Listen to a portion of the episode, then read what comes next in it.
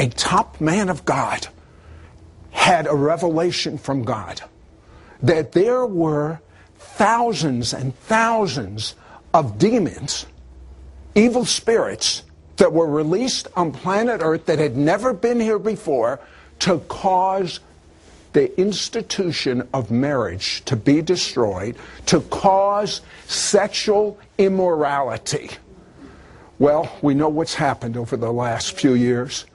What you have in your home, on the internet, on television, on, on the smartphones, uh, it seems as though pornography is epidemic. It, it seems as though the, the institution of marriage is under the worst assault. It seems as though divorce is cheap. But my guest has been given a supernatural, proactive way to maintain the purity, the sexual purity of your family, of your house, and if any have fallen to the addiction of things like pornography, they can be free because he has a supernatural way of setting you free.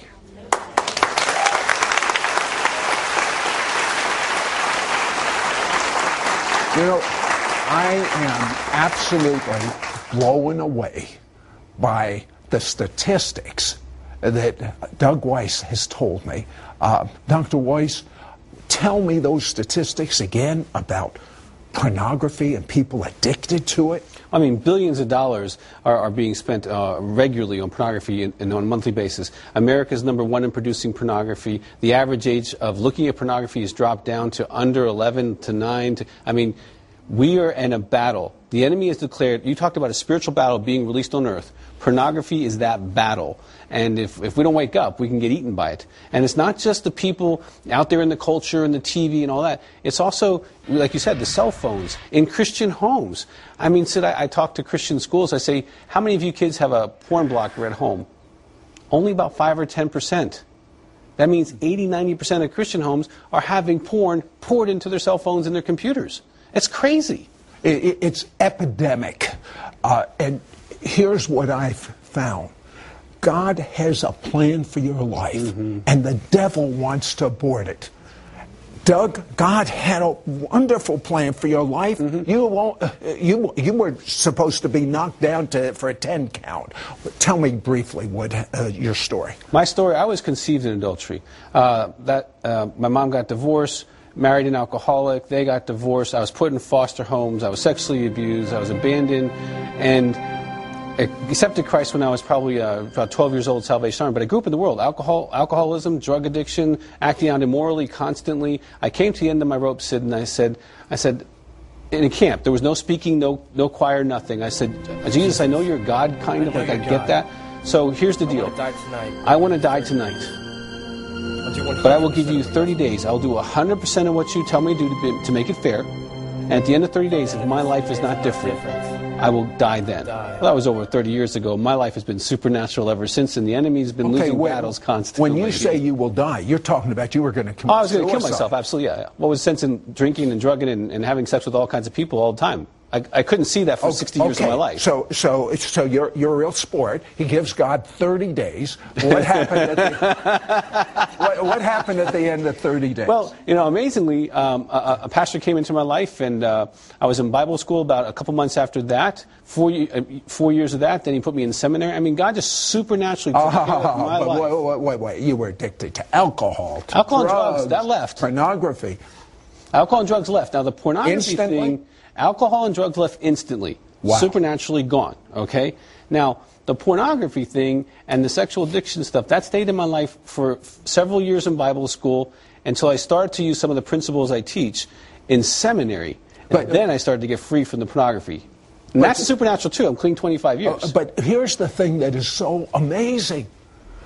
If God had taken away all three of these addictions instantly, Doug wouldn't be seated here right now. Doug would not be responsible for thousands of people getting free from addictions of all kinds because God showed him step by step supernaturally how he could be free And now he teaches us to others. Uh, give me an example of someone like that got trapped. Joe. Oh, I could- tell yeah. me, tell me about Joe. thousands of examples of people who see me uh, from all over. But uh, Joe's a situation where he had a secret life, he cheated on his wife, got caught, she forgave him. But you've got to get help. Not the end of the story. He began to go into pornography and he was attracted to a certain type of hair color. And then that kind of person shows up at his work where he's the boss. He engages in another affair. That woman turns around and sues him for malpractice, almost destroying not only his marriage but his business. See, you can't have a secret. That's one of the rules. You can't have a secret and be successful with this thing. It seems as though these secret sins, it's, it's sort of like a, a time bomb. It and it will bomb. go off at some time. And you get away with these secret sins, but you're really not getting away with it. You're just being set up, but there is freedom. However, there's a couple of words that I want you to think about that is the problem in many of your lives you do not have a healthy fear of God. I am uh, equally amazed at the research uh, that, that you have, Dr. Weiss, on the brain. Tell me some of the things you found out. You know, you think uh, this is new, but thousands of years ago it says that when we sin sexually, we sin against our own body. But I couldn't have a theology professor or philosophy professor explain that to me. Now, when I became a researcher in the field of sexuality, what happens is when we have a sexual encounter, we get the highest level of endorphins and enkephalins. These are brain chemicals. Hits the excitement center of the brain, and boom, you literally attach and glue to whatever you're looking at, whether it's real or imaginary. So, so many of these uh, teenagers at home looking at pornography are setting themselves up for failure later. Um, you can attach to certain things. Like I know a guy, when he was a boy, he attached to you know brunette, certain body type, and that's what he did. And he married someone not like that, right? Well, one day he's at work, and a girl exactly like that walks into his life. So, so you're saying the brain can't distinguish between fantasy on the computer, the imagining, ma- imagination, and the real life situation. Right. So he, it was a time bomb. It was bang, well, you know, and so he instantly was attracted to her and instantly had an affair within a couple weeks with her. Okay, because she capitalized on his neurochemical reinforcement towards her. You know, ring the bell, feed the dog. Okay, so when he saw her, he salivated. You know, that's why your husband's kind of doing this when he looks at, you know, that kind of thing, right? And so now he's been clean for now 15 years or so. All right, so there's your healing and there's hope, but we can actually prevent this stuff. There are teaching of, that we can help our young men and men get involved, get in the war. This is a war, and every man needs to be at battle. Every every every wife needs to be asking the questions and helping her sons. This is time to do war back, so that we don't have these problems 30 years down the road. Now, you used a phrase that I've used since then that, mm-hmm. that I love, and that is every husband that I'm talking to right now, you have a different father in law than you think. Mm-hmm. Let me tell you who your father in law is. God is your father in law. Mm-hmm. You better watch what you do to your wife. That is Oh. powerful. Oh yeah, marriage is three people. It's it's it's you, your spouse, and God. Even Christians define marriage between man and woman. That's un, that's unbiblical and it's not supernatural. Supernatural is God, a man, and a woman. Now that marriage, that triunity, that Trinity on earth that is is in, is in heaven, is power, but it needs to have purity. Okay. Okay, when, when, when a family is walking in purity, mm-hmm. and you talked earlier about the secret sins that Yes. no one knows, but when a family is walking in purity, what changes usually occur in that family? Well, in that family, there's going to be an environment where there's, there's no secrets. There's going to be honesty. You can be flawed and loved. You can be celebrated and cared for. Okay, but and they're they're going to be mature. What happens is, Sid, when someone gets into this kind of sexual sin, it, it robs them of emotional, spiritual, and moral development. That's why you have people who are like men of God going down and seeing prostitutes. Like, how do they get there? Because the moral and spiritual development erodes when the sexual sin comes into your life. And it robs you of the ability to make some of those choices clearly.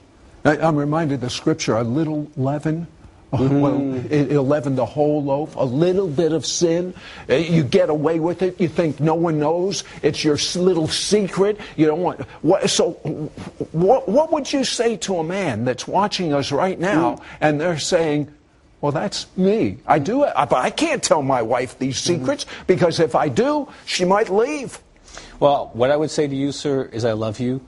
I've been there, reading my Bible, and having a sexual sin. I know your pain, and you don't believe you're lovable.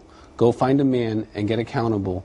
Tell somebody. Get out of your secret world. You deserve a clean heart and a clean life, but you will not get it by just talking to Jesus. You're going to have to talk to another man and get free. That's what I would tell him. And he can get free. He really can. Now, you found this out when you were struggling with Yeah. your, your, your sin. Yes. I mean, I had a going to supernatural thing Bible- happen. Going to Bible school Yeah. and, and struggling with Yeah. pornography. But the, the statistics say that so many ministers are struggling Yeah, with because ministers are men and, and they're trained by the world sexually. But here's what happened to me: I had a supernatural encounter. The Lord, I was in seminary, and the Lord said, "I want you to tell your roommate every time you sin sexually." Jesus? I'm like, Jesus, are you crazy? But what was my deal? A hundred percent of what you tell me to do. I said, okay. So I talked to him. I said, you know, because he knew I heard from the Lord. I said, God told me if I if I act out sexually with myself or pornography or anything, I need to tell you. He was like, whatever, okay. I mean, the first time I told him, I felt really bad. The second time I told him, I felt so bad because now I was I was the humility of that was starting to heal me, and I started to get free, Sid. I mean, I take a polygraph to verify I haven't had any sexual behavior with myself, pornography, or others in over 25 years. So, if God could set Doug free, I mean, coming from an illicit affair, uh, he, he didn't go into detail, shuffled around with foster parents, uh, at a young age, being given a book uh, that's pornographic, uh, suicidal. If God could set Doug free, God will set you free. Give me one more tip besides accountability uh, that uh, that people can hang on to. Well, I think first of all you want to be accountable, but that's an ongoing process. That's why I'm encouraging, you know, churches to get involved in, in helping guys talk to each other. Let this be an open conversation instead of the rules of engagement being don't ask, don't tell. I say switch the rules: ask and tell, and we can be free. Westerners like to like talk to Jesus, but not talk to or talk to God, but they don't want to talk to another person because of pride. Okay, right? James says if we confess our faults, Jesus will forgive us and cleanse us. But in James five sixteen it says if I, if I confess my faults to my brother to another, then I may be healed and my prayers will be effective. Ah, right. So I can be forgiven but not healed. That's why they're stuck. They're forgiven but not healed. They're using that verse backwards. If Doug keeps his secrets to himself, he's guaranteed to stay sick and his prayers will be ineffective. That's what they're working. So Well- they're stuck. Well, well, you know, someone heard Doug's teaching, and he's an usher in a church, and he, he said, I'm going to do something about it. Tell me about that. Well, he got tired of men being stuck because he was hearing about it. So when I came, I did a men's conference, and he said, I'm going to start talking to guys. So he knew all the guys in church. He would grab them by the hand and hold their hand, Sid, and he would say, When was the last time you were uh, inappropriate with yourself or inappropriate with images? He'd look them right in the eye. And if the guy ba- did that, look down, he'd say, Okay, we're going to talk, about, talk it. about it. And, and if it's real serious, there's a group you can go to. You're going to huddle up. I am not going to stay group you can watching you stay sick To huddle up. anymore. He was just tired of it in his church. And just one guy changed so many men's lives because he changed the rules of engagement. I'm going to ask, and they're going to tell me. And he was old enough that he could get away with it. It was great.